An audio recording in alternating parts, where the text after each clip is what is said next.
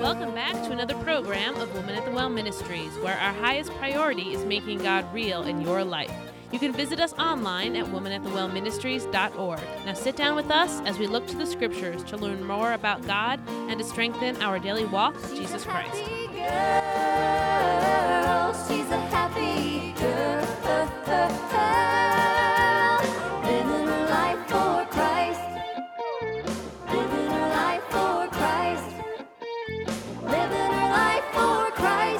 A happy girl.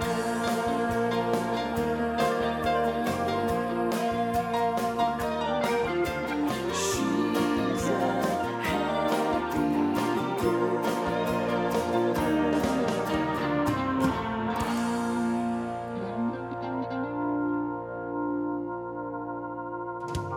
In our current series, we are walking through the Psalms, focusing not only on what they say, but also how they are an expression of worship. We are noting how the Psalms encourage us to praise God for who He is and what He has done. We point out the greatness of God and recognize His faithfulness to us in times of trouble. In other words, we praise God, learn of Him, and celebrate His goodness. Thank you for joining us in this podcast of Women at the Well Ministries. As Kim and Erika have a conversation as we walk through the scriptures, focus, focusing today on Psalms 41. Hello, and thank you for joining us in this podcast of Woman at the Well Ministries. I'm grateful that you have chosen to spend this time with us, and I am Kim Miller here alongside Erika Close, Hello, everyone. and we are going to dive into Psalms 41. Erika, would you like to read this 41st Psalm for us, please? Sure. Verse 1 Blessed is he that considereth the poor. The Lord will deliver him in time of trouble. The Lord will preserve him and keep him alive. And he shall be blessed upon the earth, and thou wilt not deliver him unto the will of his enemies. The Lord will strengthen him upon the bed of languishing, that will make all his bed in his sickness. I said, Lord, be merciful unto me. Heal my soul, for I have sinned against thee. Mine enemies speak evil of me. When shall he die and his name perish? And if he come to see me and speaketh vanity, his heart gathereth iniquity to itself. When he goeth abroad, he telleth it. All that hate me whisper together against me. Against me do they devise my hurt. An evil disease, say they, cleaveth fast unto him, and now that he lieth, he shall rise up no more. Yea, mine own familiar friend, in whom I had trusted, which did eat of my bread, hath lifted up his heel against me. But thou, O Lord, be merciful unto me, and raise me up, that I may requite them. By this I know that thou favorest me, because mine enemy doth not triumph over me. And as for me, thou upholdest me in mine integrity, and settest me before thy face forever. Blessed be the Lord God of Israel from everlasting and to everlasting. Amen and amen. Amen. What a wonderful passage of scripture. Have you ever wondered why in this passage that David would ask the Lord to take care of him? In this passage. When I think about that, I think about the opening of, of verse 1. He starts out with, Blessed is the one that considers the poor. And da- David was not poor. So your first thought when, when you hear him talk about the poor and then going straight to Lord help me would be, you know, like a poor man saying, you know, send somebody to help me. But David was not a poor man. And he was king.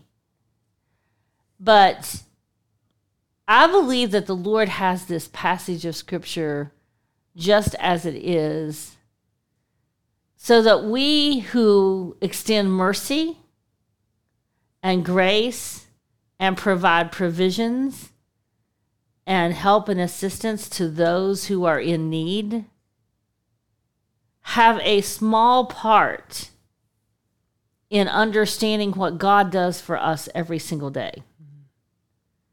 And so as we become his hands extended and his feet, then we have the opportunity to reflect in our own hearts and minds that on a small scale, we are doing what he is doing on a large scale for us every day. We are poor and we are needy. And he says, Blessed is the man who considers the poor. And he goes through these whole verses explaining to us the benefits of what happens. Then he finds himself in a, in a world of hurts. And he has the, the, the mindset to say in verse 10 But thou, O Lord, be merciful unto me and raise me up that I may requite them. So, in some ways, he's probably reflecting back of what he's done. He's helped the poor. But he's also putting himself in that place right there where he is in need. And he's asking the Lord to show up and do what the Lord does so that his enemies will see it.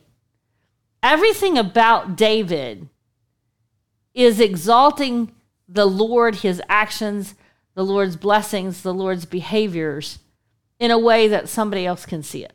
I think David is, you know, an incredibly human human, right? I think that, you know, when he's talking here, he is so recognizable to so many of us. I don't think many of us would would think would necessarily think of, you know, our enemies. But we all know that there are things in this world that are going against us. You know, I think that there are so many parallels between the events that David was living through and the things that happen in our life today. And I think we see this amazing humanity in David and that we see how he is, you know, he's talking about considering the poor and then how the Lord helped him. And then he's asking for help in this present situation. And then asking that the Lord would raise him up, right? So that everyone around him would see what the Lord has done. And he says in verse 11 that by this they'll know that you favorest me. You know, by the fact that I have been needy and you have triumphed over my need and over my enemies, everybody's going to see basically that you love me. Right. And and and see that that his that David's God is the one true living God, right? David's going through these battles and dealing with these enemies surrounded by people who don't believe in the same God. And so much of what David's doing, I mean, David is truly wanting the world around him to witness what the Lord has done in his life. And this is a man who is king. Mm-hmm. And he wants people to see that he, on his own right, in his own strength, is unable to save or redeem himself or protect himself from those around him, even those that are familiar to him, his friend who is betraying him, who's been at his house, they've been close, and suddenly now is causing him trouble. David is saying, even all that I have and all that I am, I am nothing without the Lord because I too am poor and needy. And the Lord comes and he delivers me. And those of us who consider others in our world that God has placed in our lives who are needy, and we go and we assist and we help them, then we too are able to see what God does for us. And that we ourselves, even the king, was in need of help, unable to take care of his problems by himself.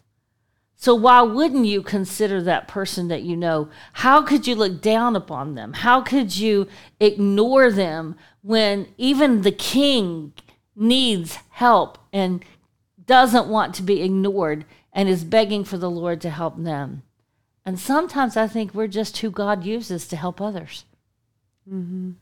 And David is explaining let's take a second here and look. We're all in a place sometime in our lives when we are needy, when we need the Lord to help us. I think it's it's a it's a powerful statement because I think so often we get to this point in our life where we don't feel like we need the Lord. And I think it often that often comes with, you know, if you move through life and say you make more money, you know, or you have a bigger job or you have more and more of a position or maybe your position has more power, you know, or whatever it is. I think it's easy to to lose the understanding that you still need the Lord, that that never changes. And I think when we think of it from this perspective that, you know, we're looking at here, this is, you know, a man who had it all. I mean, we can read about all that he had. But he still, as you said, was was poor and needy. He still needed the Lord to heal his soul, right? He still needed the Lord to to help him with his, you know, with his enemies. He still needed the Lord to strengthen him.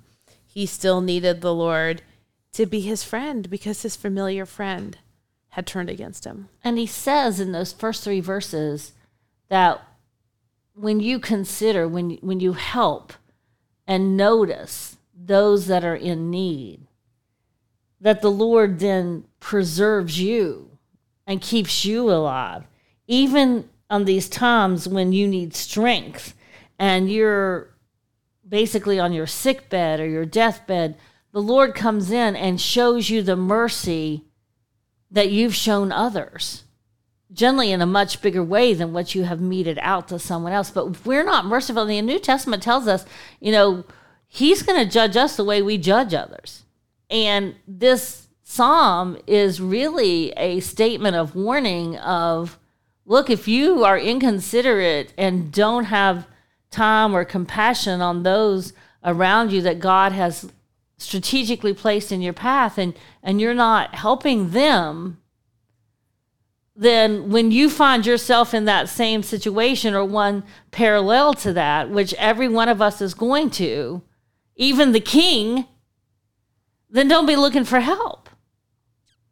You know god is giving us an opportunity to understand in this passage i believe that we have an opportunity to distribute the love and the grace and the mercy that God imputes in us with his righteousness to others. And it says, You'll know that you are mine because you obey me and you love me. And you'll know you love me because you obey me. And basically, is what it's saying. This is what I do in Acts. He, Jesus went about doing good. And doing good is noticing those who have a need and filling it because God has blessed you with what you need to fill that need. And when you give, you're not going to run out. He's just going to continue to fill with what you need. I really love that. I love two things. I love the what you were talking about there. I love talking about just how you know that's our purpose here, right? That's our purpose is to spread and and distribute the love that God has poured into us. I had in my last Sunday school class, we had a whole conversation that came out of the book of James about how we are created to do good. Right? We're created to be Jesus throughout the world. We're created to do the things, you know, that he's called us with our hands and our feet for us to do. We're not saved by that, right? But because we are saved, we have that desire and we are a new creature that's created to then do what the Lord has asked us to do, to distribute all that he has given to us. And I think too you you said something just a little bit ago where you talked about how you know we may not be in the same situation that we read about David or perhaps anybody else in the scriptures, but we could be very much in a parallel situation. And I Yes. think that that word parallel is really important because you know we might look at something you know that David has experienced or something that David has done or something that somebody else in the scriptures has done or experienced and think that doesn't apply to me because I didn't do that or that's not that's not my sin right? That's not what I do. That's not how I sin. Or that's not my need, right? That's not the problem that I have or the situation that I'm facing. But the reality is, it's never about the situation on earth, the situation that somebody is in, the sin that someone has committed. It's about who God is in that situation. Like it's about the character of God and how God's character solves the problem, whatever the problem is, whether it's providing the the forgiveness for the sin, whether it's providing a solution for the situation, whatever it is, we may not find ourselves specifically in the situation or the sin in the scripture, but God is always the same for us in whatever that parallels in our life. Amen. And I love in verse 12 where he says, And as for me, That's a great phrase. I mean, such a personal statement. And as for me, thou upholdest me in mine integrity and settest me before thy face forever. It's the Lord that enables us to be able to stand in his presence. Jesus' blood imputes his righteousness, which washes away our sin, and he sets us in front of his face forever because that's how much he loves us. He never leaves us nor forsakes us, he never sleeps nor slumbers. His eyes are always watching us to and fro, and he upholds him in his integrity. And so what we see is that the psalmist David heart and life is fixed on trying to do the right thing and because of that, we know he was called a man after God's own heart, but because of that, God holds him in his integrity. All we have to do every single day, Erika, is choose to follow. Everything else falls off the table and will take care of itself if we follow what God says to do in every single situation. So we can make it simple for ourselves.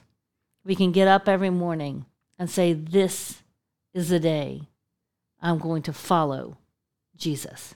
What a wonderful time we have had in Psalms chapter 41.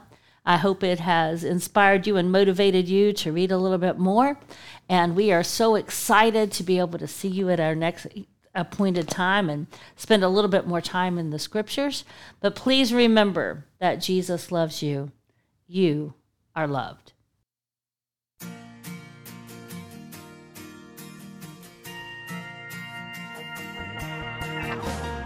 Thank you all for joining us today in this program of Woman at the Well Ministries. We pray that it has been a blessing to you, and we encourage you to reach out to us through our website or our Facebook page. You can find us at watwm.org and at facebook.com slash watwm, where you will find devotions and many additional Bible resources to enhance your personal walk with God. Woman of the Well Ministries is a nonprofit organization dedicated to serving our Heavenly Father, and it is through your loving and generous support that our ministry continues to bless others. If you would like to partner with Women at the Well Ministries, please visit our website at watwm.org. We would like to thank the gospel group Fudge Creek for letting us play their hit song, Happy Girl. Greatly appreciate your prayers. Know that we pray for our listeners. Remember that God loves you and you are loved.